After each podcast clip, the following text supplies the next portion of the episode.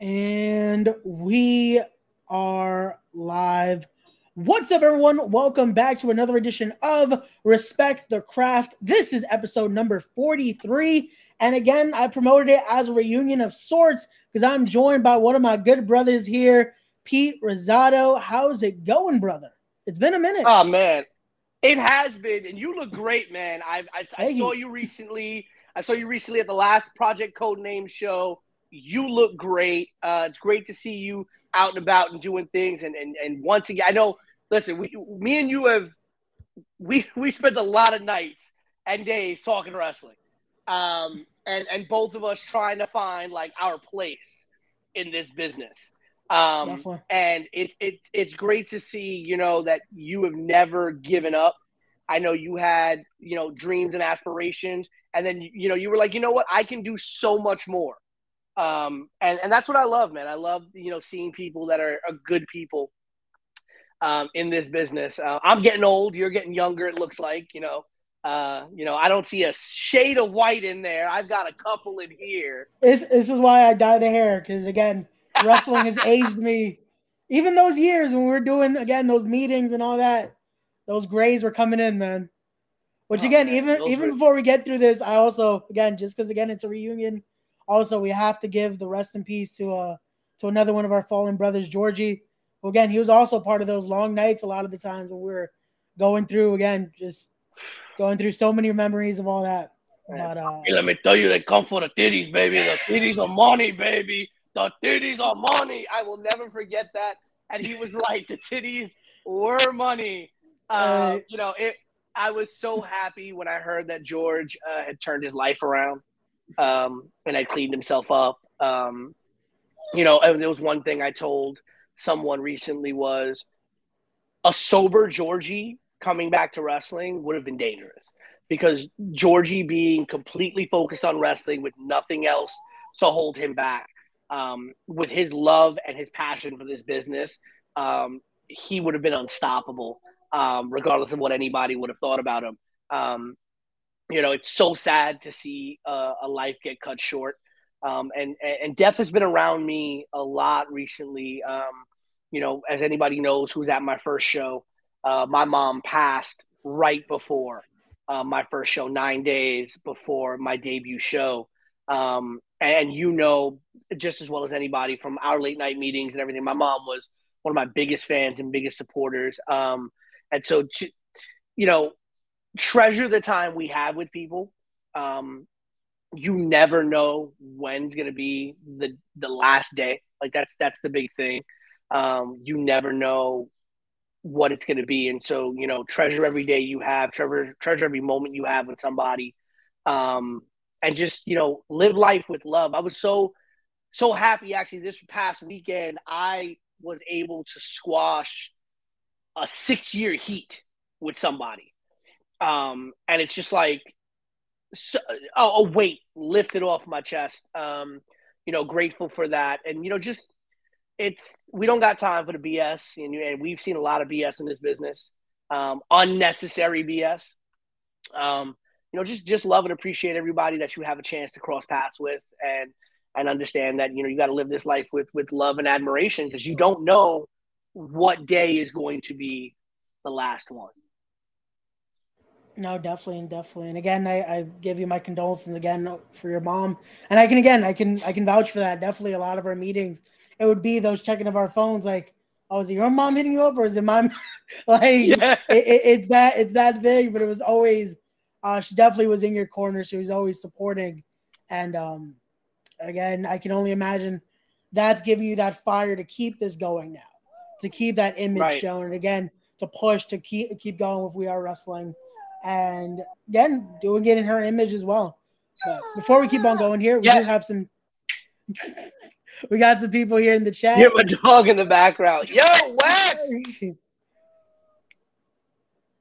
Wes, yo, Wes is. You know, it's great. You know, see Wes and Kyle, like, yeah, you know, and and you and I came up with him, uh, with Mittens and and Mikey. You know, uh, Mikey McNicholas. You know, seeing them at every show, that love and that appreciation that they show for indie wrestling. And, and, and Wes and Kyle remind me of those days when it was me, you, Pete Corvus, um, Tommy Salami, you know, uh, Mike, Mikey Mittens. We were out there at every show trying to find our way in this business piece by piece. You know, obviously, Tommy, Pete became wrestlers. You know, um, I found my way into doing commentary and now promoting. Mittens found his way to being a sensation in this business. Um, the fact that you know, Mittens is more over than all of us is is insane. Yeah, yeah, yeah. Yo, who would have thought that, right? Like, you know, back in the old days, like Mittens more over than us. What? But you know, the kid deserves it, man. Like, I, I, hey, so that's why I always I, I, give a shout out to Mittens. I give a shout out to again to Wes and Kyle because you know what it is. It's still that true, genuine love for wrestling. Like again, I always say everyone wants to be able to enjoy this, appreciate it. With us, like you said, we were looking into that way of like we love this business, but we still want to find our way in. And we all yeah. did. Again, now, like like like you said, you saw me the other day. I was making my transition again because now I'm doing commentary. A position right. I got to see you. Try to take my job, brother. Hey, you, you're the booker man now. like it, everyone transitions. So, but again, I definitely I love seeing Wes and Kyle and their their definitely love for the business. And we need fans like that, man. We still need people that truly enjoy and love this business. And it's not just the the smarks, you know? Like we, yeah, we want to see that, know, that people, love. Yo, go to all the shows, man. I listen, as long as you can afford it and you can be there, um, go every because there's so much great wrestling out there. Um, and that's something that I notice is so different with like other territories. Like when I travel. Nah, Des, you the man. We gonna talk about you in a minute. Des Definitely. Cole is that man, uh, and I have a great story about Desmond Cole that I'll tell you a little bit later. Um, but you know, when I go to other territories, like I've spent a lot of time down south. You know, my dad lives out in North Carolina. I spent a lot of time in that southern territory, um, and you can see that a lot in the way that I produce wrestling uh, and the way that I, I view re- and the way that I view wrestling. Um, but when you go down there, man, and you go to these other these other territories, people just love wrestling. Like there doesn't need to be a big name on the show. There doesn't need to be an ex TV star on the show. Um, you know, they just go see really good wrestling and be entertained, and they they let you know if it was good or if it was not. Uh, but they just love going to the shows and doing that. And, and Wes and Kyle remind me so much of that. Uh, and I do wish we had more fans like that. We do have a good fan base in the Northeast. Don't get me wrong. The New York, New Jersey area, uh, especially in the Northeast area, when you start going more Northeast, is that Rhode Island, Maine, Connecticut, all yeah. those areas in the Northeast as well. Um, you have great fan bases, but it's it's very different from those fan bases you see in other territories. It's just like I I'm at six, seven, eight different shows in a month. You know, supporting everybody uh, following my favorite wrestlers around to different companies wherever they're working. Um, and it's really great. And I felt like I feel like there were a lot more New York, New Jersey, tri-state fans that really opened themselves up to a lot more promotions. They would experience so much great wrestling. Um, and, and a lot of these people that they're going to end up seeing on the GCWs, the AEWs, the NXTs, the MLWs, the Ring of Honors, when Ring of Honor comes back a lot of those names that you're going to see, we say this all the time like a broken record, but it's really true. Those people that you see then and you love then, you have a chance to love on the indie scene. You just got to know where to look and know where to find them. No, definitely. And that's that was something I, I could always remember from our conversations. We always kept our eyes on, again, everything. That a lot of these names, when it's like, oh, I remember seeing them here, and now it's like they're they're blowing up. And again, yeah, a lot of people yeah. are like, "Oh, I mean, where was this guy?" It's like, "Oh, we were watching, you just weren't."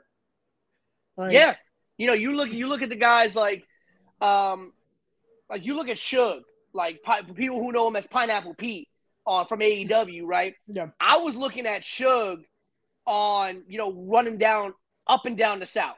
Yeah. And I remember bringing Shug up north uh, to work a program with work a program, a short program with Darius Carter. Um, you know, I remember the first time and you were there the first time I booked the Ugly Duckling. Yep. Uh, big shout out to Rob Killjoy, Lance Lude, uh, and Coach Mikey. Um, first time we booked them, I remember telling the promoter that I was working for, and you were there. I said, they're you're not gonna know, you're not gonna understand how good they are based on the reaction they get coming out that curtain, but the reaction they're gonna get going back through that curtain is gonna be the true key. And when they came out that night in that in that first match that we brought them up to the Northeast, a lot there were some people, a couple of people here and there that knew who they were, but a lot of people who didn't. But when they finished that match and they walked back through that curtain, everybody was at the Ugly Ducklings merch table. Everybody wanted their autograph. Everybody wanted them back. And they became a staple to start coming up into the Northeast. And I, I've, I've stood by them. And Rob, as you as you know, now uh, working singles as Lance is recovering. Um, and, and Godspeed to Lance. I really hope he does is able to come back to pro wrestling. Um, that's the thing, right? You know, and I tell people all the time in, in our territory, leave. Not that we don't want you Definitely. here, man. or, you know, guys and girls, it's not that we don't want you here, but leave. Go out, break into those other territories, even if it costs you a little bit out of pocket early. Get in a car with somebody, go to shows, go to other territories, ask for those opportunities, whether it's a pre show, whether it's a dark match, whether it's a hey, I'm going to work in an eight man scramble, four on four, whatever, whether it's hey, we, you know, we got an opportunity for you. I was just watching, I know I'm late on it. I was just watching the um, Broken Skull sessions with Bubba. Oh, yeah. And Bubba talks about how he made his ECW debut. Yep. You know, driving to that ECW arena. And Tommy's like introducing him to Paul. And Paul's like, you know what, kid, we got something for you. And, and, and Bubba's looking on like, who am I working? Who am I working? You'll find out when we gotta let you know. You'll find out when you know. We'll find out when you know. Um, and it wasn't until that main event that went out. They said, "Hey, you're gonna be Bill Alfonso's bodyguard. Go out there. You're gonna take this choke slam from 911, and this is what's gonna happen." That was all it was. You didn't. He didn't know if he was coming back after that. He talked about he didn't know if it was a rib, if everything, if they were just testing him. But from that, from that one opportunity, and how much he made of that opportunity, he became a staple in ECW and built a 20 plus year career. And there's a lot of people that got to do that. You know, get out of your territory, go places, go to other territories, go help set up rings, go help put out chairs. There are a number of people who I have booked on promotions that I've worked for that the first time they came up, there was no guarantee of anything. Um, and one of those guys, most most definitely, uh, Billy Brash. Billy Brash came up with the Ugly Ducklings after the Ducklings had been with us for a little while. Billy Brash came up, helped set up chairs, helped set up the ring, helped do everything. Said, whatever you need me to do, I'm there to do. And he said, Hey, are there any spots? And I said, You know, we don't have any tonight, but hey, I'm very big on my booking philosophy. It's got to make sense. You've heard me say that a lot of times. I don't like booking people just to book people. And I've got a lot of people that I respect and love in this business um, who it's hard to not book them because I'm like, I love you. I want you on everything I do. But I'm very big on the it's got to make sense. It's got to fit. Um, and it took six months before I was able to find a spot for Billy. And when I did, he came up and he killed it, and he was with us for another year and a half until the pandemic hit. Um, yep. You know, and, and, and that's the thing. You know, so get out of your territory, go to other places, go to other companies, send a shit ton of emails to everybody, messages, everything. Send them out there. Send new stuff. Just be everywhere because that's how you're going to work different people. You're going to work different crowds. You're going to understand different reactions, different deliveries. Listen, wrestling up here, much different from wrestling down south, much different from wrestling in Texas, much different from wrestling in the Midwest. Everything's going to be different. All those crowds are looking for something different. And the only way you're going to vary yourself is by learning all those things. And that's the best thing, too, because I was going to say that's the best way to definitely help your craft and learn that craft even better. Because again, you're getting something different every time. Because again, everyone yeah. tries to work that similar style. Because especially if you're in the tri-state, you know what pops the New York crowd. You know what's going to pop the yep. New Jersey crowd. But it's like once you step out of that, and again, you learn the different styles and you hear the reactions. Like you said, when you brought in Ducklings, at first I had seen a little bit of their work because I always like to research before we're bringing people in. But seeing how the crowd reacted afterward, the first time seeing the Launchpad McQuack live, I was like, "Oh, they're gonna, they're gonna be good."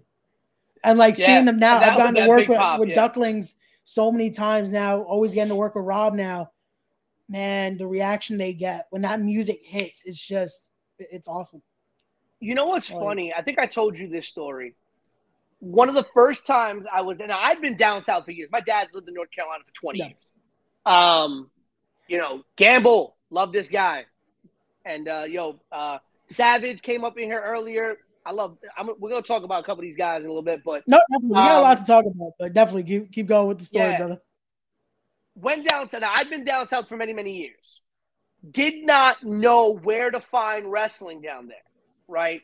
Um, stupidly, could have just looked on the internet. Um, but it, it always seemed that when I did go down there, either a show had just happened or a show was going to happen after I left. So always was weird timing. And I finally go to a show out there and I was like, wow, this is super different. Um, first show I went out there was um, CWF Mid Atlantic. Okay. Um, it was a show headlined by Andrew Everett and Brad Attitude. That was the main event.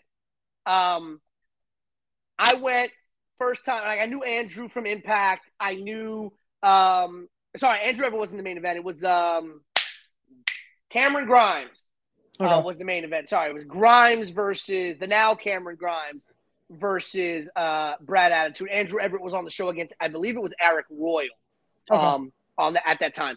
But so I knew Everett. I knew I knew um, I knew Cameron. Uh, didn't really know anybody else on the card, but I went to go see what I was looking at. Yeah, I popped for a heel because for some odd reason they had Shlak and Dan O'Hare, aka Storm of Entrails, down yeah. there for a tag match, and I'm the only idiot in the crowd popping for Storm of Entrails because I'm like, I know those guys. Yes, right. But fast forward a couple of years, um, I've made friends with a couple of Southern talent. I go to, I get invited to a PWX Fest joint show. Okay in Charlotte, North Carolina, at Hebron Hall, the former home of uh, PWX Wrestling. No. And JD Drake, now of AEW, AEW, pulls me aside right before a match is supposed to go on, and he says, "Yo, man, I want you to watch this match. This guy, one of the best kept secrets in the South. I'm expecting somebody I don't know. Slim J comes out. Oh God. And I'm just like, I know this dude. Yeah. Like, how is he the best kept secret in the South? Why isn't he everywhere?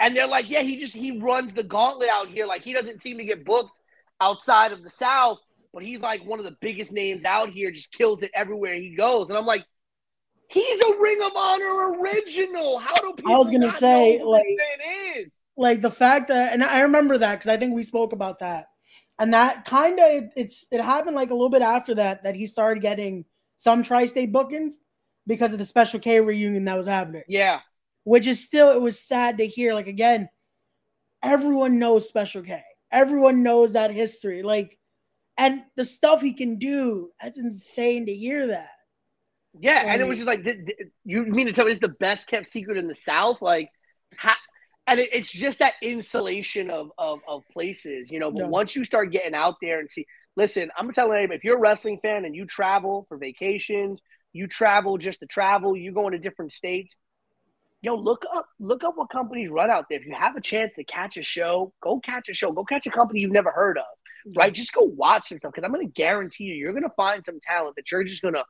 fall in absolute love with. Um, and that's happened to me with so many talent that you see me now working with on a very regular basis. Same. I did that. I, I actually did that once. I remember uh, before getting really into it, I was in Maine for some reason and I ended up going to a show because I saw JT posted about it. And again, when you do that and you you find yourself, it's again, it's stepping out of the comfort zone, but you find such amazing talent, and you get to see such yeah. different experiences that again, it, it, opens your your your eyes for a bit. But again, it really it, it reflects. It reflects also when we get into the card. It's going to reflect your eyes have seen a lot. That's like this is why we are wrestling is the way it is. So yeah, that's definitely going to be great. But here we go. Let me before we get into that. There's always the one question I start out with everyone. So I got to ask you, brother, when you hear that term, the craft, what does that mean to you? So I've heard I've heard you ask this question that every because I, I watch all your stuff, right? Um, you know, it's weird for me because that that has so many different connotations. Um, so many people, you know, many people may not know. You know, uh, I'm part of a fraternity where the craft means something very specific, right? Respecting the craft. Um, you know, that means something very important. But I take that same idea um, into professional wrestling. Respecting the craft to me is in 2015, I think, 2014, me walking into the last PWS, then PWS, now WrestlePro, the last open house that they did as PWS.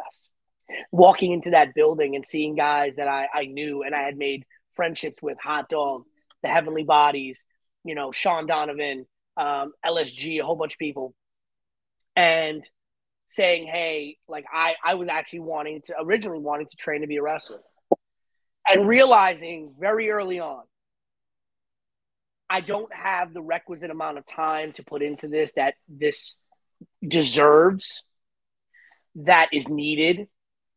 And I respect this business too much to be just someone who dips their toe in and thinks they're good to go. Because we've seen so many people in this business that are half trained, the drizzling, you know what's, and they're out there getting bookings, working shows, you know, when other people are busting their behinds to try and get bookings and can't.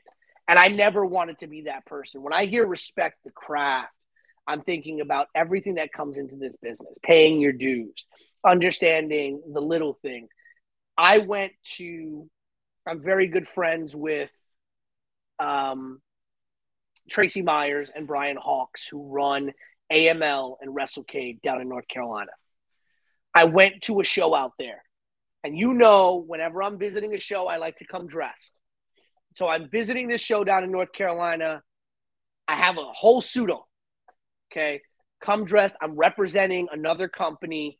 I'm showing that respect they're introducing me around. Talent introducing, oh, he's a booker up in New York. He works for a company up in New York. He helps book up there. When the end of the show happened, I take my suit jacket off and I'm helping take down the ring. And I get told by some of the veteran talent down there, hey, brother, you don't need to do that. And I said, no, no, it's fine. They were looking at me as if I was weird because here's this guy who they're looking at as a booker up north, a guy who helps run a company up north, and he's helping take down the ring. He's helping carry the boards to the truck.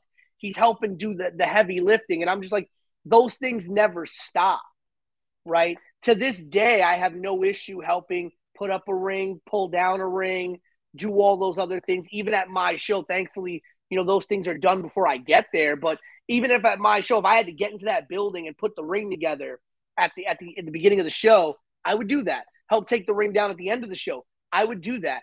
Um, if I go to another company, hey, do you need help? Do you need anything? Um, respecting the craft to me is being of service to this business. You know, um, how can I serve everywhere I go? And how do I show respect to everything everything that this business entails, whether it's a wrestler, whether it's a commentator, a ring announcer, a video production person, everything, right? Respecting all the way down the line because you never know who someone is or is going to be, right? Um, And at the end of the day, the biggest lesson I've ever learned, and people have heard it in wrestling, the people you step on on the way up, or the people you shit on on the way up, or the people who you need to help you on the way down, right? Um, and I never want to be that person. And listen, I've made I've made my share of mistakes, uh, learning in this business and growing in this business. But whenever somebody like, man, you had on your show just yesterday, I believe it was yesterday. My time goes weird in my head, but when a guy like Homicide is on a show, when a guy like Monster Mac is on a show, my first show, I went to Titan to go promote for my first show, and I remember giving a flyer to Monster Mac, and I said, "Hey, brother, if you can make this show, if you can come, please let me know. I would love any feedback." I gave a flyer to Danny Demanto, and I said, "If you can come to my show, I'd appreciate any feedback you can give me." because I I, you, I don't know what I don't know, and I'm not going to get better unless I learn from those who know. And that to me is really respecting this craft, respecting those who came before you, respecting what you can give to this business, and always realizing that you need to be of service every single time to this business. And you, no one is bigger than this business. No, definitely. And that was again one of the main reasons I started this podcast was trying to put that emphasis there put that emphasis again, having that conversation yesterday with Homicide and with Mac and Louie and hearing their stories about it, getting into it and getting what they did to be able to get to where they are today. And again, like you said, when we talk about those guys now, those are the pillars when we talk about independence. Yeah. And again, they were doing the same things that we again stress on now, paying those dues, showing the right, the right way, and making sure we're actually helping the business become better and not trying yeah. to to do the backwards. Because I feel like that's a lot a thing a lot of people do is they feel like, oh, this is just what's owed to me, and then they forget like it isn't owed to anyone. There's a lot of things you gotta again work on for this business. And again, it can drop you like that. I've been in this business, and to say that, I don't even like saying it like that. Like, you know, like I've been a part of this business for uh, I think this is going to be my tenth year. Okay. Um, because I think the first thing I ever did in wrestling was like late 2012. Um, when I was trying to get into the business, when I was trying to figure out my way in the business, like I knew there were wrestling schools. Um, but once I realized that, and and for those of you who don't know, I've been in a ring, I've trained, I've bumped around, I've rolled around, I've run the ropes. I've, no, I'm not going to sit here and say I can have a match with somebody because I'm. If you put me in a match, I'm probably drizzling shits. But I can do the basics. I've gotten in there and shown that respect. I've wiped my feet on that apron, um, and I would always do that. Um, and it's always surprising when people see me get in a ring. Sometimes they're like, "Wait, you've been in a ring before? Like you you how to bump? Like yeah, like I can I, I can do this." But I knew that wasn't for me. That side of the business was not for me. Um, the what was very heartbreaking in the beginning was there weren't many places outside of at the time the only place that I knew of that did it was Chikara at the time, um, and I had no way to really get to Philadelphia every single like three nights a week. Um, but there were really no schools that offered training in being a commentator, how to be, you know, uh, to be a ring announcer, uh, learning the backstage stuff, learning how to produce, learning how to agent, learning how to book, learning the psychology of all of that without having been in the ring. Because at the time, all the almost all of the uh, bookers that we'd known, all of the promoters that we knew, all of the agents and producers were either current or former workers. And you know what? 99.9% of the time, and I will say it's that much of a percentage, that's exactly what you need because they understand the psychology of this business better than anyone else because they were in that ring. There's that 0.1%.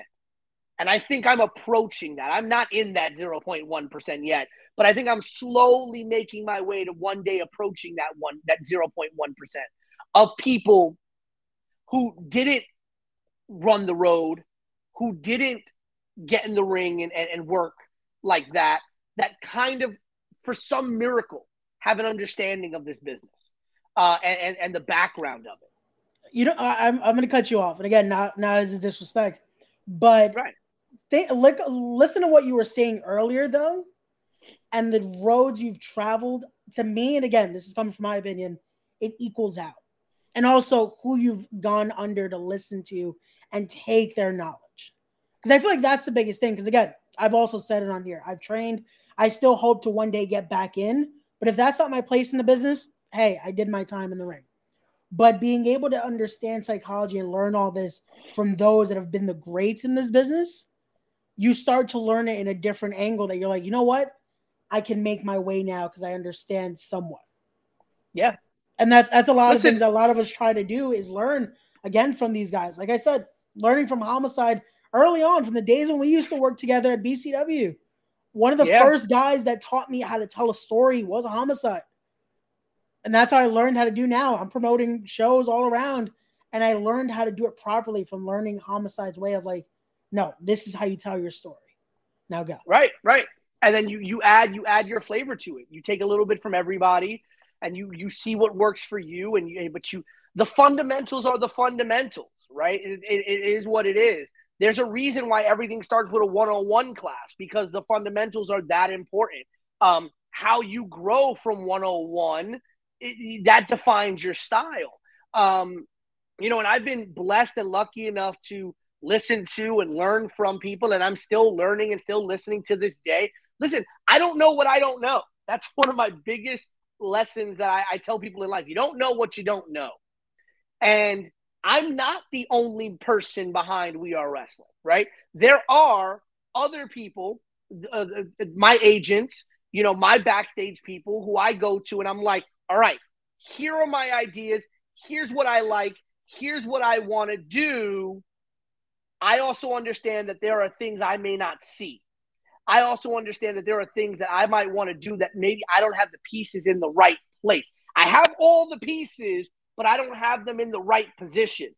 And they are there to help me put those pieces in the right position and give me the perspectives that I don't have and that only they have. And it is a learning experience to still be in that room and say, okay, here's what I'm thinking, here's what I'd like to do, here's the end goal that we would like to accomplish. Okay, well, Pete, like this, like this, like this. Don't know if we need that. Don't know if that should be there. What do you think of this? Right. And all of those things come together to make the sauce that is We Are Wrestling.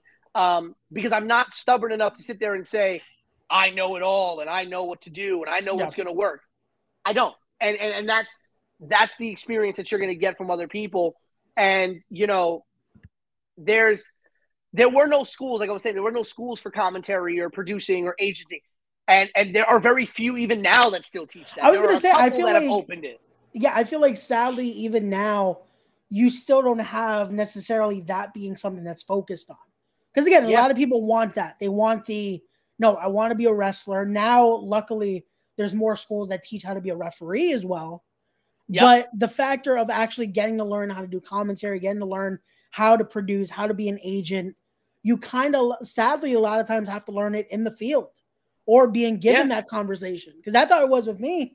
And I asked guys like you, guys like AJ, guys like Matt Ryan, I was asking, especially when doing commentary, I'm like, so what was your what what would you do? And that yeah. was a conversation because again, no one taught it sadly. There's people that can give you those tips. And even to now, to days like now, when I hear people wanting to get in, I'm like, ask around and talk to the right people. Because that's yeah. they'll point you in the right direction. And again, give you those tips. Because that's what you need is that conversation to be able to start understanding a little more.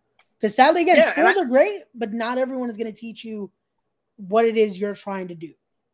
Yeah, and that's the thing. I mean, at the time, I think Chikara was the only place that kind of had classes for non wrestlers, like non wrestling personnel.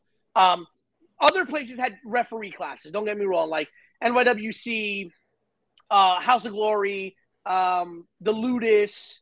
You know, shout out to the old school, right? The Ludus. You know, they they did have things for like referees and like managers, and they Wrestle Pro did the same thing early on. Create a Pro when they started in Long Island all these places I had, everybody does referees, managers, worker, yeah. right? and, and the same thing for seminars. You can find a bunch of seminars for wrestlers, referees, and managers, right? You don't find a lot for commentary, ring announcing, uh, backstage agenting, you know, how to produce a match, how to storyboard a match, um, you know, things like that. Those things are very few and far between, and you kind of got to learn on the job. You got to learn by watching other people. You got to learn by doing. You got to learn by failing. Um, you know, and I think there'd be a lot of great interest if there were wrestling schools that did say, you know what, we're looking at taking people who are interested in the backstage part of the business. Because I think there are a lot of people that have a passion for this business and have great minds for this business that don't know a way to get in to this business because they don't see a doorway for what they want to do. I'm trained as a commentator. When I went to college, my career field was broadcasting. That's what I did. I did sports radio. That is what I wanted my career to be. I wanted to work for ESPN. I wanted to do sports talk radio. I wanted to do uh, sports announcing. So that was what my background is, for lack of a better term, classically trained in broadcasting. Um, didn't get my degree in broadcasting, got my degree in psychology and education, but wanted to go into the broadcasting field. And so for me, transitioning from wanted to be a wrestler, figured out that's not for me. I can I can make a living behind a mic. I know what I can do. I can talk. I've always been able to talk. Um, and I know how to do the sports based presentation. And I've always loved, like when people have asked me, who brought you into wrestling? Yeah, I love the characters. I loved Hogan and Warrior and the Bushwhackers and all that. But I was huge on Gorilla and Bobby and Gordon Solie and Lord Lord uh, Lord Alfred Hayes and Rob and, and Ventura and Vince, right? Schiavone, Tenay, like those broadcast boots is what really gave me everything. And so looking at them, modeling their style, adding it into the sports based presentation that I did, I was like, I can be a commentator. And trust me, being a commentator in independent wrestling is not the easiest job in the world because it's not like being a wrestler where everybody's got openings for a wrestler not everybody's booking a commentator. And not everybody wants to pay a commentator to drive the same way they'd pay a worker, right? So in 10 years in this business, yeah, like have I done as much commentary as I've wanted to do? No. But I'm proud of the commentary that I've done. And to be very honest, I tell people all the time, yeah, I, I promote We Are Wrestling. Yeah, I book We Are Wrestling. But if a commentary booking came my way, I'll, I'll run and do commentary so fast. Like, that's my passion that is where my heart is. I love booking and promoting and, pre- and presenting and producing professional wrestling, but I love calling professional wrestling more than I even love producing professional wrestling. Got you. No, and definitely that that's something that again I'll say uh, from my first time getting to do commentary and the more opportunities that have been opening up, getting to tell that story and be able to be behind that mic, it's a whole nother just feeling. And again, because that's yeah. what I love about wrestling. Wrestling to me was always that storytelling. And the thing we do behind the mic is definitely helping transition that for people, help getting that, like, hey, this is what they're doing in there, but now let me fill in the blanks and get mm-hmm. you fully invested in there. But now that you mentioned that, and again, like you said, you were you love the commentary aspect, but you are again, I, I even that's how I introduced you, the boss man now of We Are Wrestling. How did that happen for you? How did the idea for We Are Wrestling begin? And how do we get to now again, you being a a company man? You're you have your own company now. So you were there. You were there, man. It uh, actually the the first test run of We Are Wrestling happened in your apartment. Um, I remember showing you a piece of paper, and I had this idea for a show. I had this idea for a card. Um, and I said, man, this should be freaking fantastic. Like this match and that match and this match. Here's what I would call the show. Here's this. Here's that. Um, actually, the original first name that I had ever come up with for my first ever show was going to be Feels Like the First Time. Okay. Um, and and I'm dating myself by by that music reference, but um, hey, people would have popped. right? Yeah but you were there. It was on a, a, on a loose leaf sheet of paper, and it was there, and I had it full, and I still have it somewhere in my house. That first ever card I had matches like I had MJF on that card, I had Joe Gacy on that card, I had um, uh, Mercedes Martinez on that card, Kris Statlander on that card, Bear Country on that card. Like a lot of these people that were on the indie scene back at that time. Um, at the time, I was working. Well, both of us were working at, at BCW. At the time, I was still just a member of the commentary team and a part of the booking committee. It was a pretty it was me, you, uh, me, you, Georgie, Anthony Cole, and AJ Pan, the five of us that were kind of there. Um, and eventually, that that booking committee kind of got smaller and smaller. Um, you know, there were seeds kind of planted. You know, you kind of saw some of the ideas and some of the thoughts that I had in terms of booking with the opportunities that I got at BCW. Um, You know, and I started to kind of lay some groundwork like, hey, I like this idea. Hey, let's do this. Hey, can we do that? Hey, um, you know, how does this work?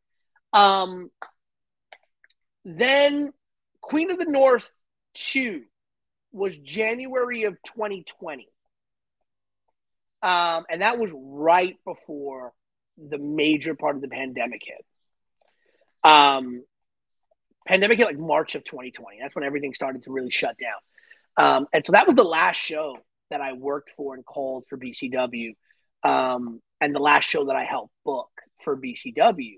Um, and always proud of the work that I did there, proud of the opportunities that Anthony Cole gave me at that place for me to go from being a commentator there to being a member of the booking committee to being one of the main people booking that show for a while and very proud of the uh, what we were able to produce there. Bangers like Lufisto versus Kimber Lee Darius Carter versus Austin Theory Darius Carter versus Mercedes Martinez um, Azriel versus Richard Holliday.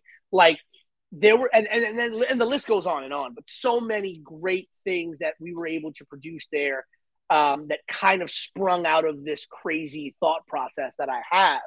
Um, and pandemic hit bcw was going to run another show originally their anniversary show was scheduled for march that got postponed because of the pandemic uh, when they decided to run their next show I was very leery still about the pandemic and a lot of things that were going on. And that was the show they did in Atlantic City, and, and that was a really good show uh, for them with JTG and Darius Carter and a whole bunch of stuff. Um, I was just I wasn't really feeling um, doing things. Um, so commentary was out of it for me. I was like, I can't go down there. I'm not going to go down there and put myself at risk. Um, my mom as well. My mom was an asthmatic, um, and I and I, I really didn't want to put her at risk either. Um, but also at that time, you know, me and Anthony Cole had some conversations about me kind of taking some time away from the backstage because I love Anthony Cole. I love and respect that man. He's a great businessman and everything.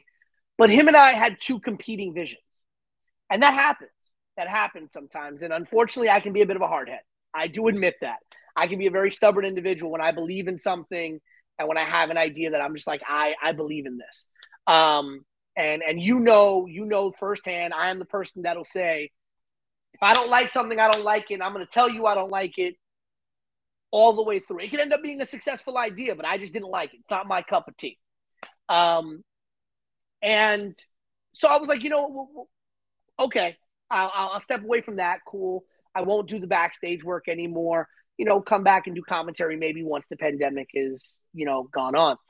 Um and I rem- it actually it actually hurt a little bit because I was like to step away from something that I considered kind of be to be kind of be my baby, right? Um, something that I'd helped do. Um, I remember sitting down with my mom, and we were having dinner, and I said, you know, damn, I'm really gonna miss, you know, putting stuff together and and doing stuff at BCW because I really liked what we were doing there. And my mom was the one who said, well, why don't you do one on your own? why don't you do a show of your own? And I was just like, I don't know financially. I just don't know if I can if I can do it. You know, you know. And I had so many doubts. And my mom said, "You're never going to believe you can do it unless you do it, right? Might as well try it, see if it works. If it doesn't work, whatever. If it works, hey, that's great." And that's where it kind of came out of. And um, you know, it started building from there. I remember taking that first card. At that point, 90% of the people I had on that first card were signed. Um, so, I had to like really come up with some new ideas and like, all right, what are we gonna do? Um, and we are wrestling literally want to be starting something was it was a labor of I remember sending emails, reaching out to wrestlers in March of 2021 for a show that wasn't going to happen until August. Like, that's how far in advance I was like, can I secure this person? Can I secure that person? Can I get this? Can I make this match happen? Can I make this idea happen? Um, and the pieces started to come together, and it just, it kind of took on a life of its own. Um, and when my mom passed, I almost just dropped everything. I was just like, you know what? Um, I'll pay everybody, and um, I'll just cancel the show. I can't. Um, and I'll and I'll always give him a lot of credit for this. Uh, Ag Anthony Green hit me up, and he was just like, you know, if you cancel this show, no one's gonna blame you, but don't cancel. Trust me. She would want you to do this show. She it'll it'll be it'll be good for you. Um, and if you want to walk away after, walk away after. And I had openly told people, openly told people, even before what happened with my mom, I openly told people, we are wrestling might just be a one off. It might just be a one off. And I think that's why I stacked that show the way that I did. Because I was like, this could very well be a one off. It's going to be one hell of a one off. Um, and that night, obviously, you know, got in that ring in the beginning of the show, dedicated the show to her. The company, the company is dedicated to the memory of my mom. You know, this company, I continue to push this, if not so much because I love it, but because I'm, I don't want something that she believed in to just die. It's going to keep pushing in her memory. Um, and literally I remember coming home after that first show, and the next week I sat there and I was just like, I think I want to do this again. Um, and uh, it just went from there, and we got it was all a dream in December. Um, and then I needed to kind of take some time off to uh, just collect myself the holidays and you know things like that. Just you know, whenever you have somebody that close to you pass, it's very, very emotional, very heavy. Um, and I originally wanted to, I thought about coming back in March, and that didn't uh, end up happening. And I was like, all right, May, it's going to be. And, and, you know, they say I'm not a real, I'm a faithful person, not a religious person. Um, so I'm not too big on the whole mysterious ways thing. But the original plan was March, got pushed back to May. Original plan was for a Friday, got pushed to a Sunday. The original plan was to do early in the month. It ended up end of the month. May 20, Sunday, May 22nd. That day is exactly seven days before it would have been my mom's birthday. Sunday, May 29th. And I'm just like, you know what? This is fate working in its own way. Um, and the show's named after her favorite Linkin Park song, One Step Closer. Honestly, it's because I couldn't find a Madonna song that worked. My mother's favorite artist was Madonna. I could not find a Madonna song that worked for what I wanted the show to present. And so I was like, all right, Metallica or Linkin Park. Those were her two favorite bands outside of Madonna. I was raised on Metallica, man. That's my favorite band of all time. Um, care what nobody said. Um, and it literally came down to ride the lightning or one step closer. And one step closer just it fit. Yeah. Uh wow, that's I, I'm listening to it and I'm trying to process all that, and I can only imagine just again, this is your this is your life for for that whole time period there. And I remember after that first show, I messaged you the next day. And yeah. I just told you how proud I was to see what you did. Because again, like I said, we went from those meetings to just regular conversations to seeing it happen and knowing what had happened with your mom. I was like, this is what she would have wanted. She would have wanted you to continue it, and seeing the pe- the reaction the crowd was giving you, and seeing the reaction to the matches, I was like, I I'm hoping this would continue, and I was glad when I saw you announce show two, and now seeing the next show, I'm like, it truly is amazing to see again how those conversations turned into reality and seeing what you're doing, I can truly say it's awesome to see this and truly shows that growth of, hey, this is what she wanted you to do. And you were able to continue that and show, hey, again, what could have just been the one off is now being something that has the success of the people close to you are watching it. The fans are buying into it and loving the product. So, hey, I know, again, you may not the religious, the faithful person that you are, but hey, yeah. she's watching. And no, yeah, and, she's know, definitely proud is, of it. This is a real community effort. Like I'm, I'm pull back the curtain here 100%, right? I I don't have investors. I don't have somebody pumping money into We Are Wrestling. This literally comes out of my own pockets, my everyday paycheck. I put a little aside every month, every paycheck, and it's kind of why I run every three, four months because I put away some money. But truly and truly, I couldn't do this without the sponsors. I couldn't do this without people like the Jobbeteers podcast, without the Your Sports Show, without Henny Wrestling, G'd Up Gentlemen, the Dirty Heels podcast, Pretty Heels, Heel Pops and Chair Shots, the Cut Pro Wrestling podcast, Mesa Media.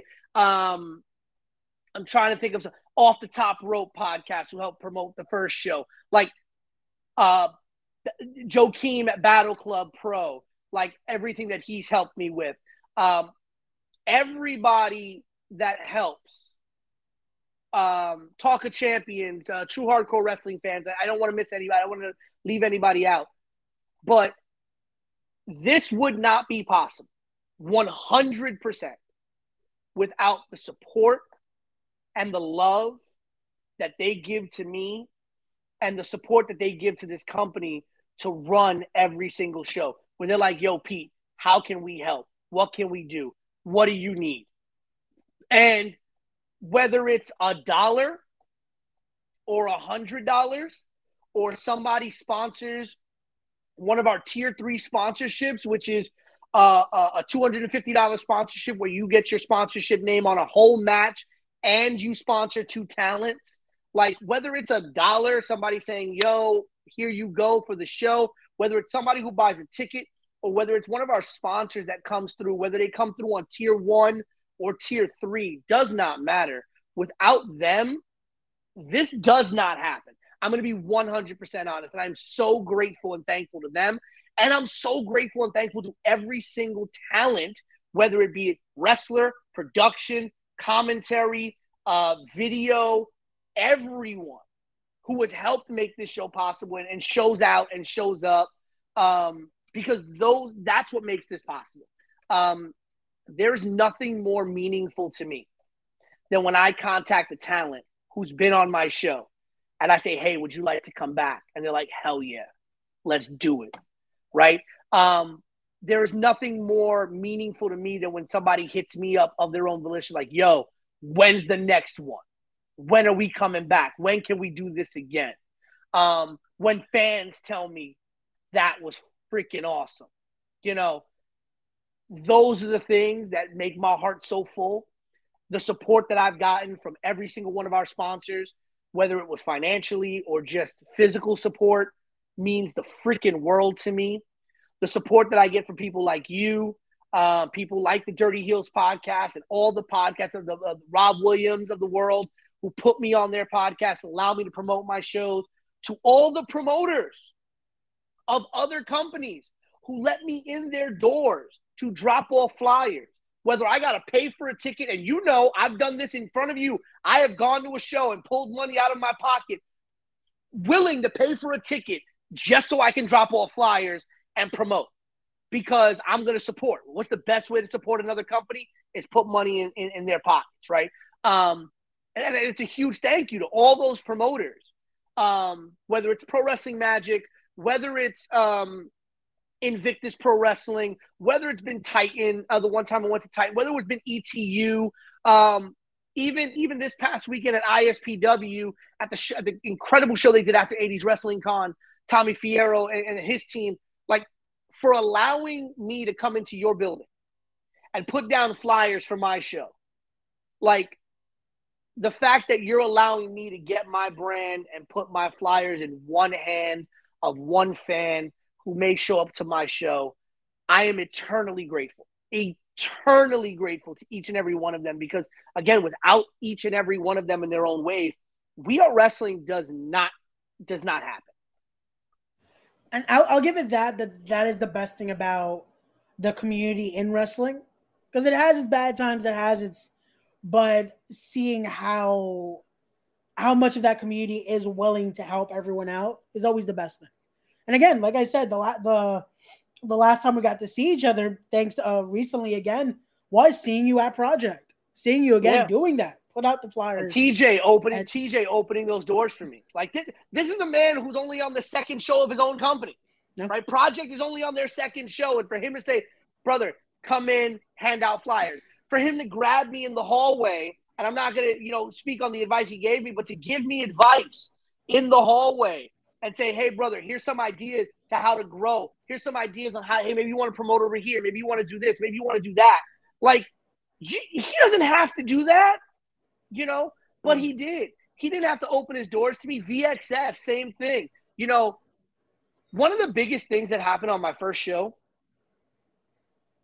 Isaac and Alex, Alex of Invictus Wrestling and, and Isaac of VXS, both showed up to my first show, bought a ticket, and both of them grabbed me as I was running around doing stuff, gave me a big hug.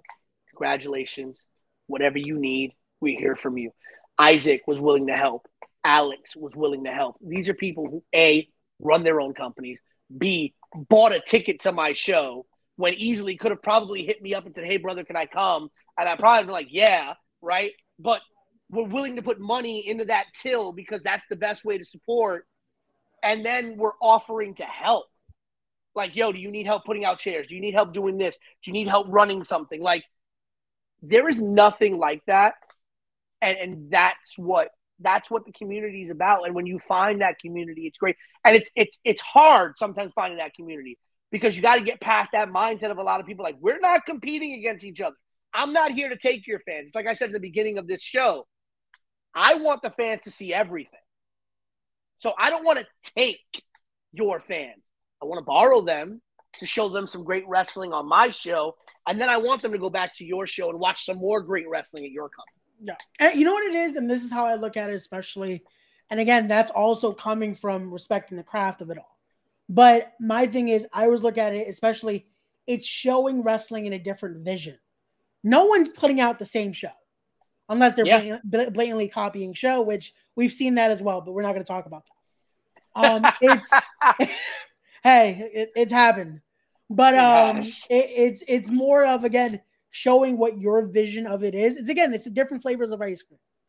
Again, a lot of times it has those same players, but it's showing a different light and putting it out there so fans have a different experience. So again, you go into those shows and hey, a lot of the fans will be like, "Oh yeah, I just saw this guy here, or I'm seeing this guy, or that." Like, and that's what they want to see because they're like, "Oh, okay, I never thought about him that pairing," and that's what you want. You Right. want to show pairings that are different than just again the other company. And again, it's not the com- the competition thing. Yes, for some people, hey, again, there's only a certain amount of Saturdays, so we've seen that also.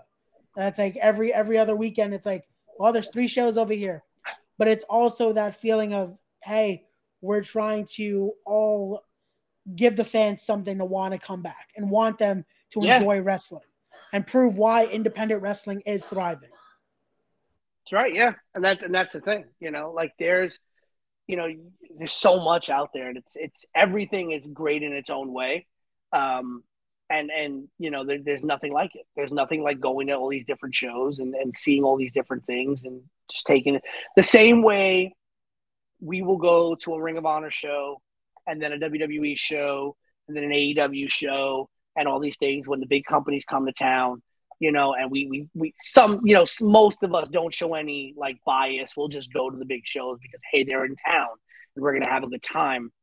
Same thing could be said for indie wrestling, man. Like they, they- you know, it'd be great, you know, when you see the same fans at different shows. Like, oh man, this is great. Like, you know, I knew I'd done something right when Mittens came to my show. Like when Mittens came to my show, I was like, I know I'm doing something right. No, and again, it, it's creating that. Again, it's those bonds, it's that community, and seeing that fans are interested in what you're putting out. But let let's get into that now because we've had our conversation. We're an hour in, and we've yet to talk about the show. That's a week away. so let's get into that. Let's get into the the meat and potatoes here, and let's start talking about. I've been promoting closer. the show the whole the whole the whole uh, the whole episode. I've been promoting the show.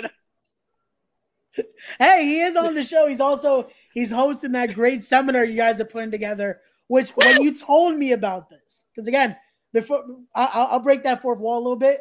I was previewed to this before all of you guys were.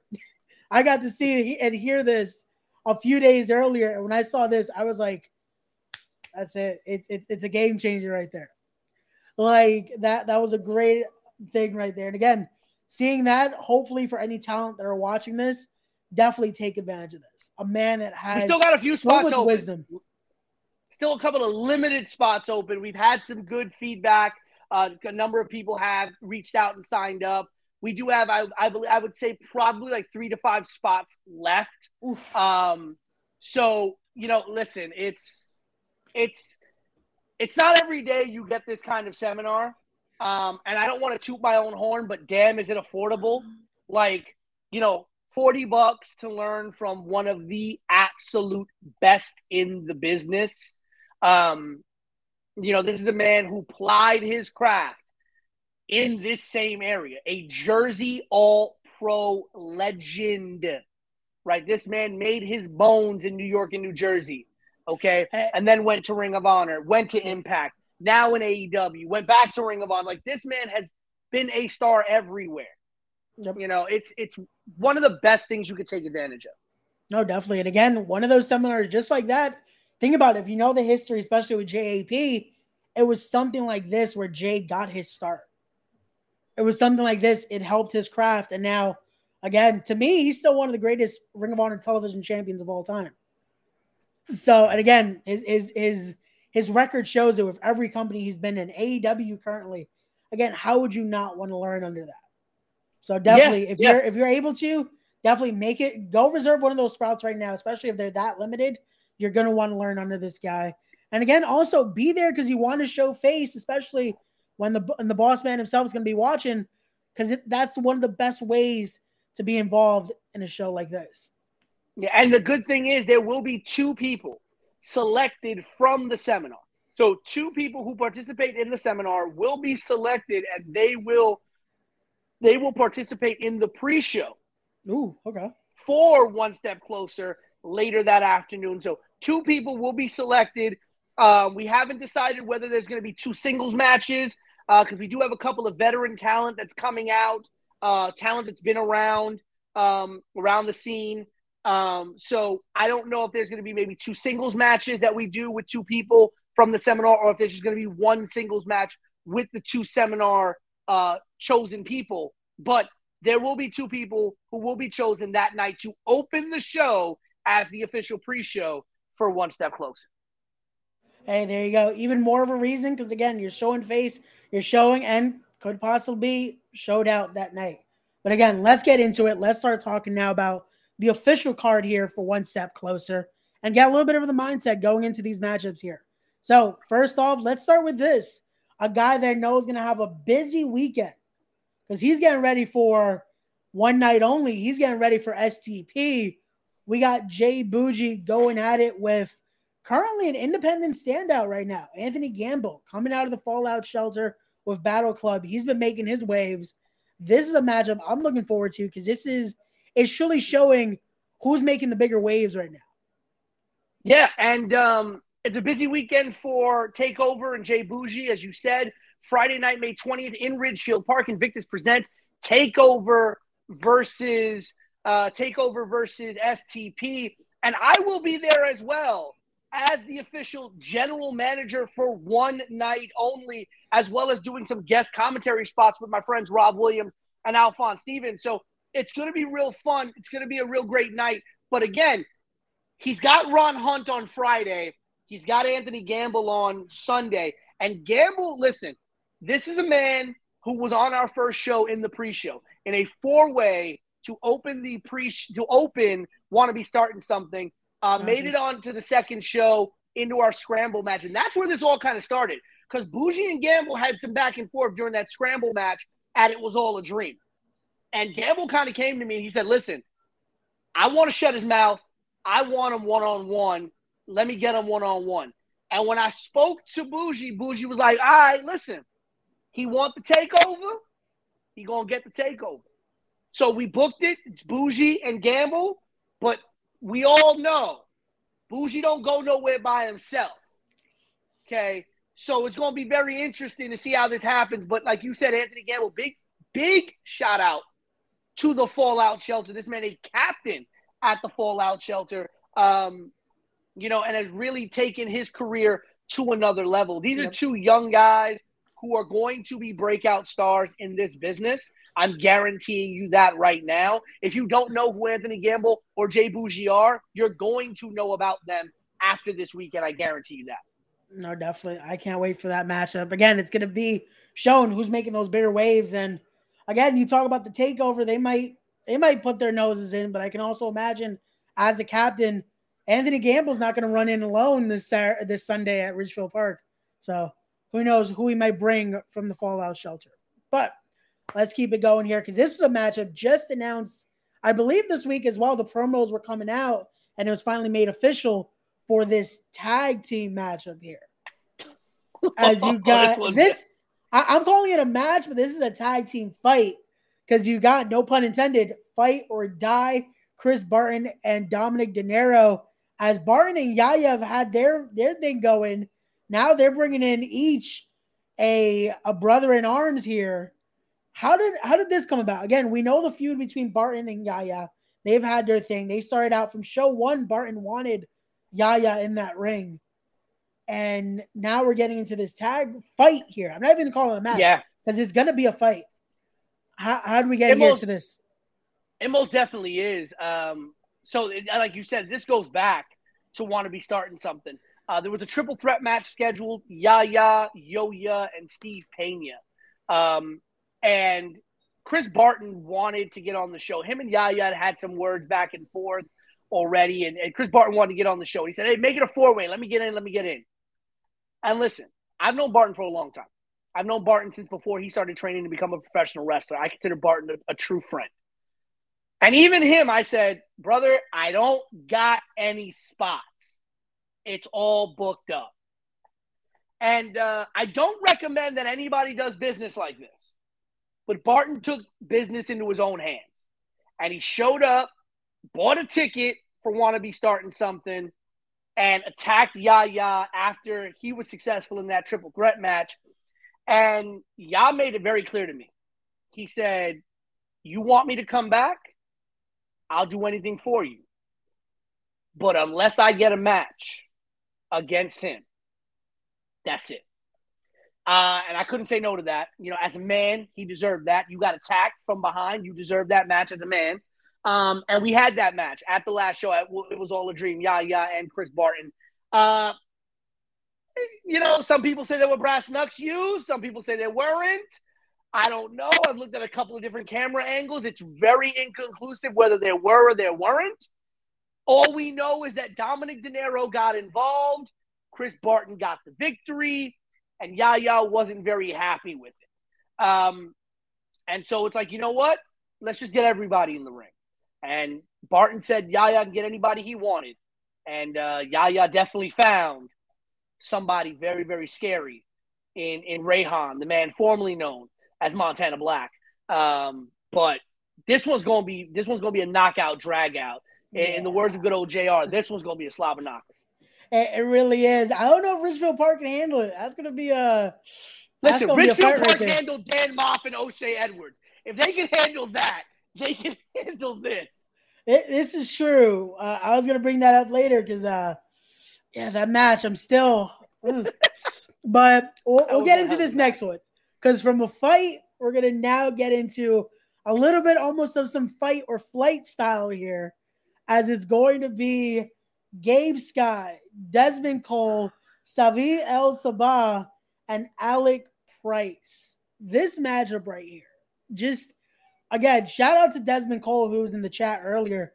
he's been making his waves, especially since returning from injury. He's been killing it as of late. I just got to see him last weekend defending his New York State championship at VPW. The guy is on another level right now. He's been killing it. Like, so I alluded to this earlier, right? Yeah. Um, during the pandemic, um, there was a small little underground promotion that had started up called Ambition. Um, and it was kind of like underground pure rules kind of matchups, empty arena kind of stuff. And I was asked to come in and uh, call commentary and also to help agent some of the matches. Um, and that's where I first met Desmond Cole. Um, and sat in, kind of sat in with him while he was, you know, kind of like went over his match and everything. And it was at that moment that I was like, this kid's this kid's got something. This kid's special. Um, and then he went down with injury. And then when we were putting together this show, it was like, man, I want. We had a crazy four way on the last show. KC Navarro, Smiley, Rob Killjoy, Brother Greatness. Um, and I was just like, I want to top that. I, I want to go. I want to get. I want to go bigger. Um, and I was like, I got to have Des Cole in that matchup. Uh, I've known Gabe Sky for a long time. Saeed has been one of my guys for a long time. And Alec Price, I don't know how you could have this match and not add Alec Price to this matchup. Alec Price is the Prize City OG. He is a, this is honestly, as I put in the promotional material, four of the fastest rising stars in this business. Each one of these men have main event caliber talent, and they're going to blow the roof off the place in this four way. No, they definitely are. I can't wait to see it again. All four of them have been making their waves. When you see Gabriel Sky killing it in wrestling open, he's been making his way. Uh, remarkable champion right now. That yep. promotion just starting up. He won their inaugural uh, tournament to crown the remarkable champion. Like you said, Alec Price, the Prize City OG. He's been making his tear all around his scene. Now coming more to the tri-state area, been killing it. Saeed, it, seeing what this matchup is going to be is just gonna is gonna tear the roof off the place. Like I can't. You have three current four. champions, one former champion. Saeed, a former Fest Wrestling champion. Gabe Sky, a current remarkable champion. Uh, Desmond, the current New York champion over at VPW. Yep. And Alec Price, the Limitless champion, as well as other championships as well. This is an incredible matchup. Like, I'm going to be at a loss for words calling the match. That's that's gonna be great. Fans are definitely in for a treat with that one. But let's keep it going as I love this next matchup because it's a true generation battle here. Because again, I know you, you definitely have to bring an OG into the mix, and we have none other than the good guy, quote unquote, Azrael, going head to head with Vinny Pacifico. I this matchup is great here. I love this because seeing Az getting in, getting in there with Vinny and seeing Vinny's growth. Because again, we got to see Vinny from his young age, especially when when we're in BCW, seeing that evolution now. Yeah. And he's truly, again, pun intended, controlled his narrative, if you will. And now this is a matchup here. is definitely a big test for Vinny to see can he hang with there with a guy like Azrael? Again, Ring of Honor history, another member of that famous Special K. Uh, how did this matchup come together for you? I think a lot of people sleep on Az. They really do. Um, Az is freaking incredible. Uh, let's just put that straight out there. Um, you know, Vinny, I, have wanted to figure out a way to bring Vinny in for a while um, since the first show. Um, uh, Vinny's been a great friend of We Are Wrestling and a great friend of mine as well. Um, and trying to figure out a way to bring him in was kind of tough. And I started to realize that he was getting all these banger matches right? He was getting these matches against some really big names. Um, and actually, the week after this show, he'll be facing Rocky Romero at Pro Wrestling Magic. And I was just like, I want to do the same thing, but in a different way. In my book, Azrael's a big name. In my book, Azrael is a measuring stick. Azrael is a true OG. And this is a guy who does not get the credit he deserves does not get the number of bookings he deserves to be getting, does not is not featured the way he should be featured. Okay. And I said, you know what, Vinny, you want to really test yourself? Yeah, you can go out there and test yourself up against the names that everybody knows. But can you test yourself against a true OG who people keep sleeping on, but who has been in the ring with some of the best? When we talk about the man who will be in the main event at this show, Jay Lethal, we talk about the wars that Azrael and Jay Lethal had at JAP. Azrael, the only four time JAP light heavyweight champion, right? This is a man that when you look at his resume, you wonder why has Azrael not been signed to a contract for a major company? Why is Azrael not on somebody's TV? Why is he not a champion at multiple companies? And why is Azrael not all around the country every weekend like we see a lot of wrestlers? That's a good question for me. And, and, and Vinny Pacifico is getting that, right? Vinny Pacifico has been getting those big time bookings. And so it's time for him to step up against a true legend of this area because it's easy to go out and step up against a name. But step up against a name that built their name in your own backyard and knows everything about everything that, you know, listen, Az is going to kick the shit out of, out of Vinny Pacifico. If Vinny Pacifico wins this match, it says a lot about where Vinny Pacifico's star is headed because Azrael gives no quarter and Azrael's going to make you work for a victory if you're going to get a victory. No, he definitely is. And again, he's going to, that's going to be a workhorse match right there. Because Azrael definitely, he's going to kick his ass, but he's also, he's going to lucha the hell out of Vinny. Because yeah. Az is still, to me, again, one of the best light heavyweights that there ever was. But yeah, yeah, that's definitely going to be that matchup that people have to definitely keep their eyes on. But this next one, again, we're talking about hard hitting. This is going to be a strike fest here as we have the concrete dragon himself, another former guest of the podcast, Tristan Ty, taking on the kick demon, Janai Kai. And Pete, you just wanted to see a fight, didn't you, on this card? like, yeah. This, this is going to be just a brawl there. So let's talk Listen, about Janai. That. Janai is Janai's the future. Yeah. Janai is the future, not just of women's wrestling, but just in, in wrestling. Janai yeah. is a future piece of this business. Um, and I am so honored to be able to work with Janai Kai uh, before, and I say this, I say this now, before she is signed to a major company, because she will be very soon. Uh, one of the I, I, don't know anything, but I'm putting it out there in the universe. Janai Kai is going to be signed somewhere very soon, or people aren't seeing the same talent that I'm seeing. Hey, each and every time don't say it on the podcast too soon because that's exactly what happened. Funny enough, when me and Isaac promoted one of the VXS shows, the night of when we said that on the podcast, Nick Wayne was signed. Yeah, and, so, uh, and and Tristan Tristan's been there, right? Hmm? Tristan Tristan's had the contract. Tristan's been on the TV. Tristan's been with the big company, you know. And Tristan's another one of those guys, very underrated, massively underrated. Definitely. Um, but this is going to be a battle. These two are going to kick the ever living ish out of each other. No, and this is not going to be someone wins and someone loses. This is going to be someone survives. Yeah, like that's that, what this is going to be. And that's what you want to see again. You want a little bit of everything. You want that big fight feel here. And also, one more thing about Tristan, though, and it's something I brought up when I had him on the podcast. Now that he's free of a contract, again, it's that that cliche saying though, but there's no strings attached now. The cuffs yeah. are off. Now he's able to do what he wants. If I'm Janai Kai, that also means again he's gonna beat the out of me this uh, this Sunday.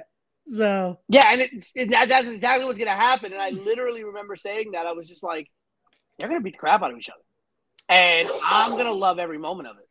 That's gonna be great. Well, let's keep it going here. Let's talk about this matchup as it's going to be a guy that's been killing it.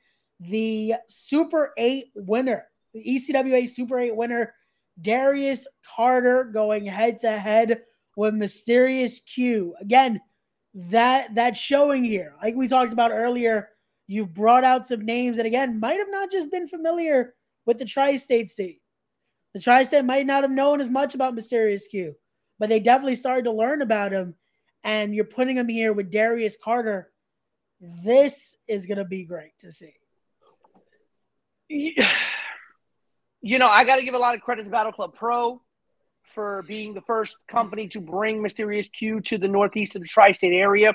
I had known of Mysterious Q, known about him, heard of him, seen some clips here and there, but there's nothing like seeing someone live. Yeah. For the first time and and understanding that presence and understanding what they do in the ring and uh, being able to see him for the first time live, I was like, this guy is great. And then the fact that I didn't see him booked again in the Northeast for a while, and I was just like, what the heck is going on? This guy should be everywhere. No. Um, and you know, he is one of the most decorated wrestlers in Texas. Uh, many people may not know this. He's one of the most decorated wrestlers in Texas. Definitely the most decorated title holder at Reality of Wrestling, Booker T's promotion out in, in, in Texas. Um, and this is a man who deserves to definitely be everywhere. And on the last show, Darius Carter faced a fellow Texan in Bryan Keith, the bounty hunter. Brian. Keith, the man with the black halo. Okay. And Darius is calling himself the king of the territories. Darius has done it all here. He's won championships at every major company. He's won the Super 8. He's done it all. And so now Darius is looking for challenges outside of the tri state area. And I am more than happy to oblige because I think there's a lot, a lot of great talent that is outside of the tri state area that definitely can come in here and step into that ring and measure themselves against a man who I think should not be in the New York, New Jersey area. Hate him as you must, as you might. I love Darius Carter as a talent. That man does not belong here. That man belongs on someone's television. That man belongs under contract. That man deserves to be touring the world. And the fact that we are lucky enough to have him here, listen, we're going to make it happen. Okay. So, anybody, anywhere, any territory, whether it's the Midwest, whether it's the Southwest, whether it's the Southeast, whatever. Whether you're whether you're you're you're Isaiah Broner, whether you're Eli Everfly, whether you're you know um, Shane Taylor, whether you're George South, whether you're AC Mack, I don't care where you are in this nation. Okay, Darius Carter believes that he is the king of the territories and definitely the king of this territory. So the We Are Wrestling door is open because the We Are is a true statement. This is not New York, New Jersey. This is we. Mm. So come one, come all, because the All Father is ready for all the challenges. I like how you bring that up. And again, we know what next weekend is going to entail as well. Maybe someone stays after after this night, and he might be knocking on that door. We'll have to wait and see. Listen, I know there's already someone who's been in a We Are Wrestling ring who has pulled me aside and said, I want me a piece of Shane Taylor. So on the 20th, on that Friday night, I do hope to speak business with Shane Taylor. I can't, you know, guarantee anything, but I would love to see Shane Taylor in a We Are Wrestling ring if we can make that happen. I'd love to see more members of STP in a We Are Wrestling ring if we can make that happen at some point down the road. Uh, as I've said, the doors are open it just all is about does it fit and does it make sense at that moment. Got you. But speaking about that, let's talk about this now.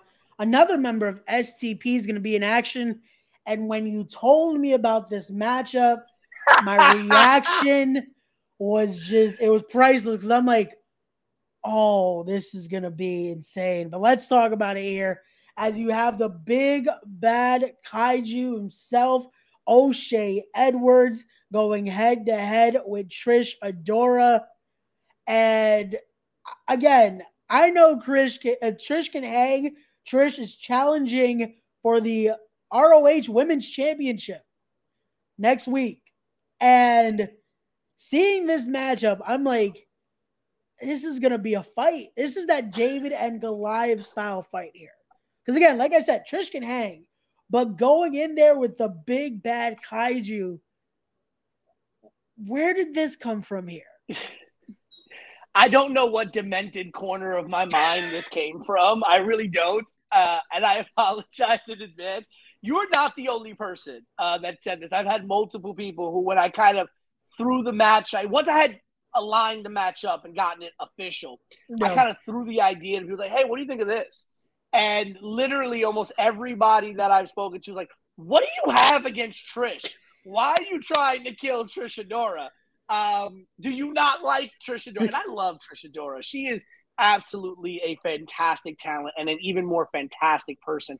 And the same thing can be said about O'Shea Edwards, who, to his credit, I'm going to shout him out right now, took up a challenge against the Bayonne badass, Danny Maff, on relatively short notice um, because his tag team partner and friend uh, in Federated, John Davis, unfortunately suffered an injury. Um, and for people who don't know, originally we had scheduled for John Davis to face Dan Maff in a match that had never happened before. And unfortunately, John suffered an injury, couldn't happen. And I hit up O'Shea and I said, man, listen, can you do this? And it was the night before final battle. And I fully expected O'Shea to be like, brother, I'd love to, but final battle's the next night. I got to be 100%. I got to be, you know, on on top. It might be the last ROH pay per view. I want to give it everything. And I would have respected that 100%. But O'Shea said, let's effing go. Let's do it. Uh, and he stepped in there in what was an absolute freaking war with Dan Maff, and it was all a dream. The clips out of that, the door, the again, putting this together now, knowing what right. happened there. Right. Again, is said, the reason I reacted that way because again, on paper, this is what the hell did Trish Adora do to you? But knowing the caliber of a talent that Trish Adora is, this is going to be a banger of a match. Because yeah, she will hang remember, there with a Trish Adora was in the main event of our first show. So this is and I didn't realize this at first. This is our first two main events colliding. Main yeah. event of wannabe starting something. Trish Adora versus Darius Carter for the Pan African World Diaspora Championship. There you go. Okay. Um, main event of show two, it was all a dream. Dan Maff and O'Shea Edwards. And now we have O'Shea Edwards and Trish Adora colliding. No title on the line here. Nothing but bragging rights on the line. You know, and for those of you who did not see that Trish Adora Darius Carter match, that was one hell of a match as well. Yep. Wasn't the battle and brutality that O'Shea and Maff was, but it was a battle in its own in its own right.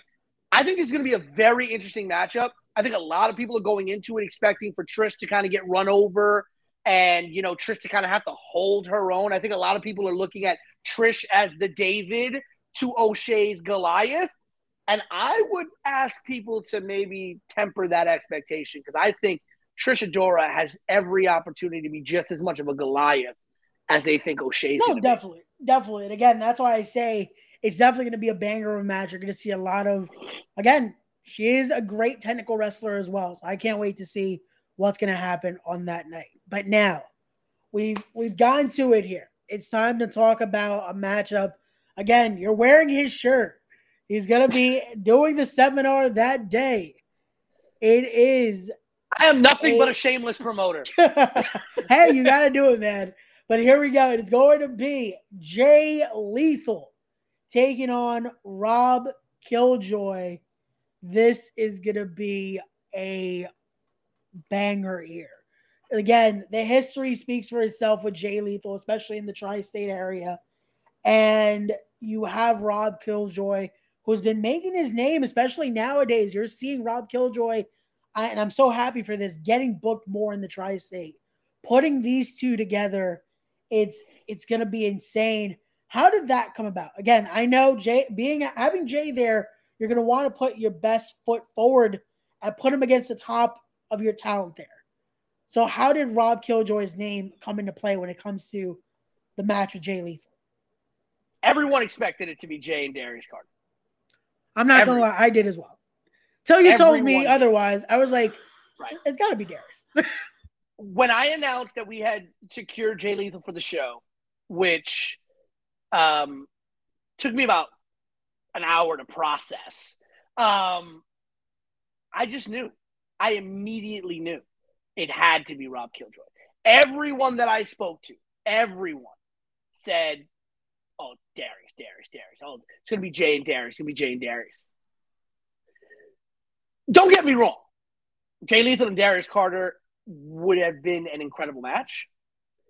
And I'll say it here we are more than open to hosting Jay Lethal again and doing Jay Lethal versus Darius Carter. I have no issue with that. But I also think in absolutes. And I think that nothing is guaranteed. And this may just be the last time I'm able to work with Jay Lethal. And me, who had five minutes of a cup of coffee in this business, was able to have a conversation with Jay Lethal back in the, in the day at a company. And I'm going to throw an old company on an FWE. Okay.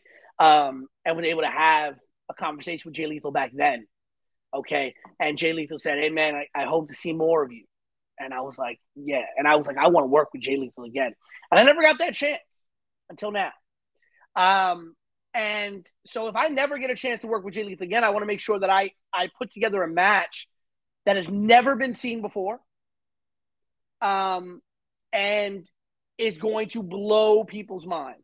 And I know people may take this the wrong way. And I'm sorry if anybody's offended. I'm sorry if anybody feels any type of way. But I consider Rob Killjoy to be the ace of We Are Wrestling. I consider Rob Killjoy to be the ace of We Are Wrestling. I consider him to be one of our top performers. And yes, when I say top performers, I mean Darius Carter, O'Shay Edwards, Trish Adora, Dan Maff, Rob Killjoy. That list of top performers goes on and on. But when I think about somebody that I know I could put out there in a singles match, a tag match, a trios match, a four way, a scramble, doesn't matter. That man's going to go out there and he's going to steal the show every single time. At our oh, first show, at our first show at Wanna Be Starting Something, he faced Anthony Green in what was an absolute banger of a match. And Anthony Green handpicked Rob Killjoy. True story, I'll pull the curtain back. We originally did not have any spots. When Anthony Green contacted me and said, I want to be on the show, I told him straight out, brother, I'd love to have you, but I wish you'd hit me up a month ago because the card's booked. And, you know, we ended up, you know, I ended up having a cancellation. Things changed. He still wanted to be with us. And I said, all right, who do you want to face? Fresh off of NXT, fresh out, who do you want to face? I'll bring somebody in for you to face. And he said, What's Rob Killjoy doing? And I said, He said, Could could we move that around? And I said, Let me see what I can do. He handpicked Rob Killjoy. Was not a gimmick, was not something that we did and we said, Hey, we're picking Rob Killjoy, want you to go cut a promo about. No, no, no. This was 100% Anthony Green's choice. I want to face Rob Killjoy. And they went out there and they killed it. Okay. Um, and then Rob Killjoy had a four way against KC Navarro, one of the best young wrestlers in the world. Smiley, one of the most underrated high flyers, acrobatics, uh, uh, out of nowhere wrestlers that we've ever seen. And Brother Greatness, another underrated tri state talent. And he went out there and he killed it with those guys. So I knew from the minute we secured Jay Lethal it had to be Rob Killjoy. It had to be that had to be the match that had to happen. I'm going to tell you right now, this is going to be a match that people will write about for years to come. And Rob is going to, no disrespect to Jay, Rob's going to push Jay. Rob is going to push Jay to levels that we've seen Jay perform at before, but I don't know if Jay's been pushed to that level for a little while. Okay. Jay's going to need that that that gear that we've seen at the height of his runs at Ring of Honor, at the height of his runs in Impact in TNA, at the height of his time in JAPW. That main event, Jay Lethal, we're gonna Rob's gonna push him there. No, and definitely. whether Rob wins, whether Rob wins or loses, Rob's gonna go out giving his absolute all. If you don't know who Rob Killjoy is before this night, you're gonna know who he is after this night, and you're gonna want to watch everything he's ever done from this point on. Definitely. And this is a matchup when you showed me, and I was like, this this is gonna be a match people again, like you said, we'll be talking about for a long time. Because again, we know what Jay Lethal is. We definitely know about Rob Killjoy. Yeah. But what fans are gonna see on that night, they're gonna see why Rob Killjoy is not like any opponent Jay Lethal's ever faced before. So I'm definitely looking forward to this. And again, that is what this card is showing you. It is stacked for a reason. It has talent that, again, might not have always gotten that shine, but they're going to get it on that Sunday night. And you're going to want to be there for a stacked card. Again, that main event should sell it alone, but you have a card that is going to be with fresh talent from all around. And it's some matches that you're going to be talking about for the rest of the week. But again, with a killer weekend, again, that whole weekend is stacked of great, amazing wrestling. So definitely come that Sunday. End I'm sleeping weekend. in Ridgefield Park for the weekend. I'm sleeping in Ridgefield Park for the weekend. That's what's happening. Oh man, that's gonna be a that's gonna be a heavy wrestling weekend. I can't wait. But again, Pete is congratulations on this card because this is gonna be a hell of a time. This is gonna be great. Again, guys, links are in the description. To still go get your tickets for workers as well hit up Pete because you're going to want to reserve those last few spots. Go train with a high caliber talent like Jay Lethal and learn from the best. I'm to so, tell you something right now, real quick, before we go. Yep. There are talent that are performing on the show that are booked that hit me up and said, Bro, can I take the seminar before the show? Like, if you're a young talent, or even if you're a, not a young talent, but you've been in the game for a little while, like that's gotta blow. They're on the show, and they and they want to do this seminar. Get out there, forty bucks. You know, right in Ridgefield Park, New Jersey. You're gonna get a chance to learn from one of the best.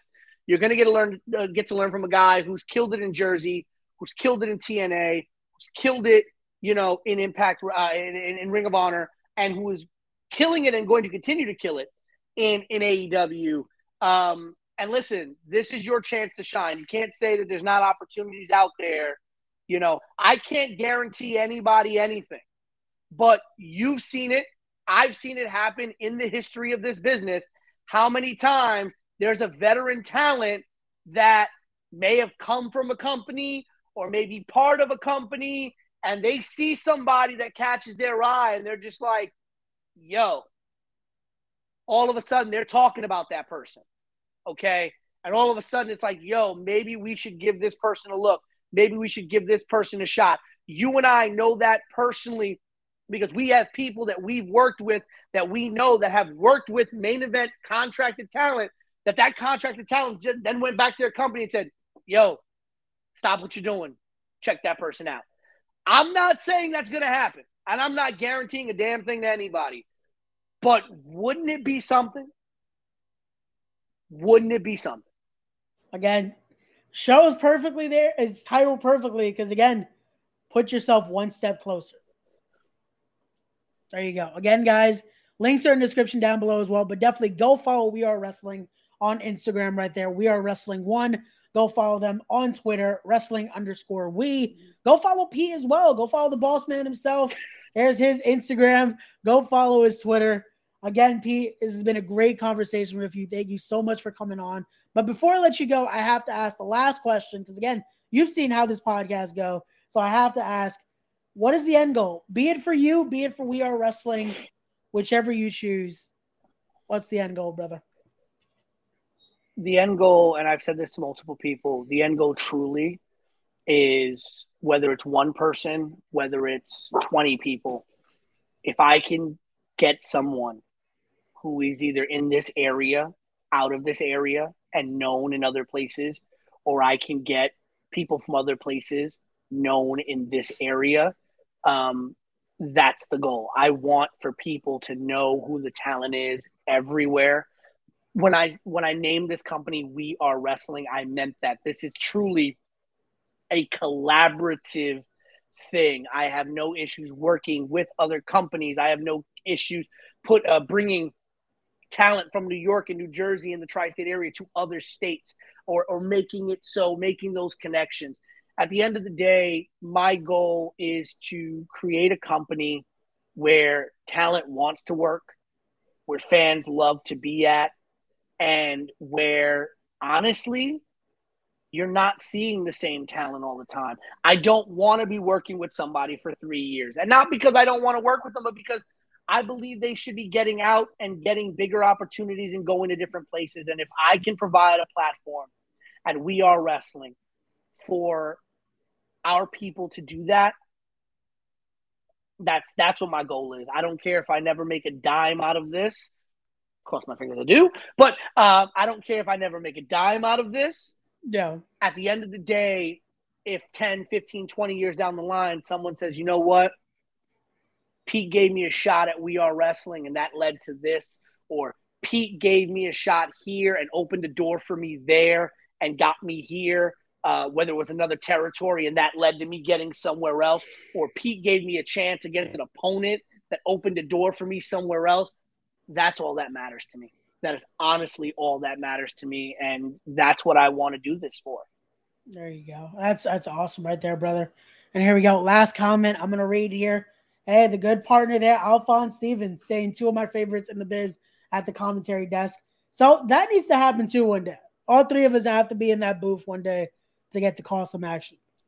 I'm that with it. I'm with it. It'll be it'll be me at the commentary desk this uh, next Sunday at We Are Wrestling. It'll be myself, Alphonse Stevens, and Sam Laterna, who unfortunately had to miss our second show, but coming back to the third show. The trio there at We Are Wrestling, and I've said this before, and I'll say it again. As much as I love doing commentary, and as much as I love being behind that desk, I want to walk away from that desk in pure Arn Anderson style, and I want Alphonse Stevens to take my spot. I want there to be a time at We Are Wrestling where I'm like, you know what? I'm not going to call my own ish anymore. You take it, you take the reins. I'm to go backstage. I'm to go enjoy the show. I'm to go call commentary at some other companies, and I want you to do it here. Um, but listen, I, I get the chance to work with uh, two of the best uh, in in Alphonse and Sam. I've gotten a chance to work with Cheyenne. I've gotten a chance to work with Dave Sturcio. I've gotten a chance to work with um, with David Adams. I've gotten a chance to work with so many great talents, and there's so many other great commentators that I can't wait to work with. I got to get on the commentary desk with you one day. Um, I've gotten to work with Rob Williams at Basketball, but didn't actually. This will be the first time I get to call commentary with Rob Williams, actual wrestling commentary at Takeover versus STP. Um, it's going to be great, but that's that's you know I told Alphonse the day of my second show. I said it on commentary, and I'll say it again. Alphonse Stevens, if I'm ever running a wrestling company, Alphonse Stevens will be doing commentary until the day he can't talk anymore and he can't do commentary. He will be at my desk at any company I run wherever I'm at. There you go. Again, Pete, thank you so much for coming on. Again, guys, go make your way next Sunday, one step closer. We are wrestling, putting on a hell of a show. You're going to want to be there. And again, guys, as always, don't forget to be wise, be genuine, be real, be better people. And as always, respect the craft. We'll see you guys on the next one. Peace.